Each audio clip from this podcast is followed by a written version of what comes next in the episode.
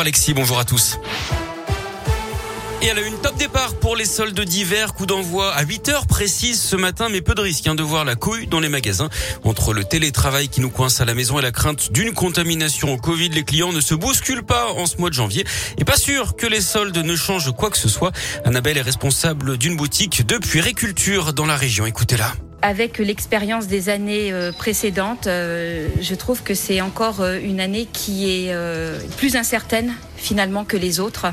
Et je suis toujours très positive quant au flux client au magasin. Là par contre, c'est vrai que c'est vraiment très calme.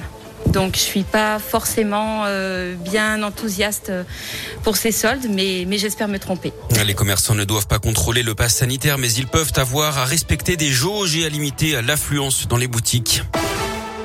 Dans l'actu également, 75% de grévistes et la moitié des écoles fermées demain. Ce sont les projections du syndicat SNUipp-FSU pour la mobilisation dans les écoles prévue ce jeudi.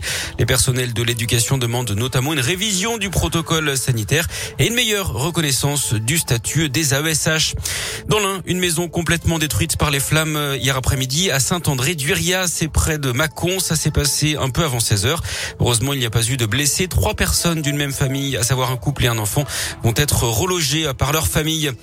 Dans la région également, les suites de l'inondation de la rue Mulsan à Roanne dans la Loire. L'axe était toujours coupé hier après une rupture de canalisation. L'entreprise qui doit refaire l'enrobé de la route va intervenir ce mercredi. La rue devrait donc être rouverte dans le courant de la journée.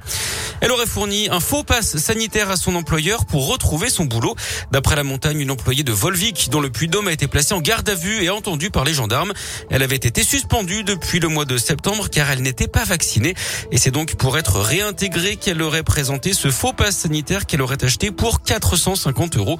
Cette femme originaire de la commune des Ancises doit être présentée à la justice à mi-février.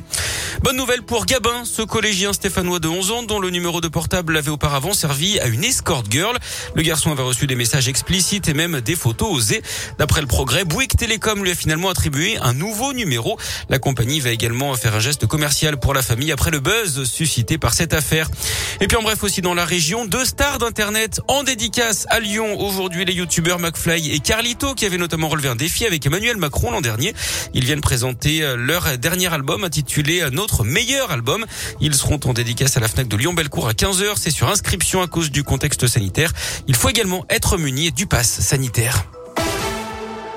Et puis on termine ce journal avec du sport et du foot. On parle de la Coupe d'Afrique des Nations, la CAN. La Tunisie du Stéphane Wabib à Kazri affronte le Mali à 14h pour son entrée en lice. À suivre également la Côte d'Ivoire contre la Guinée équatoriale à 20h.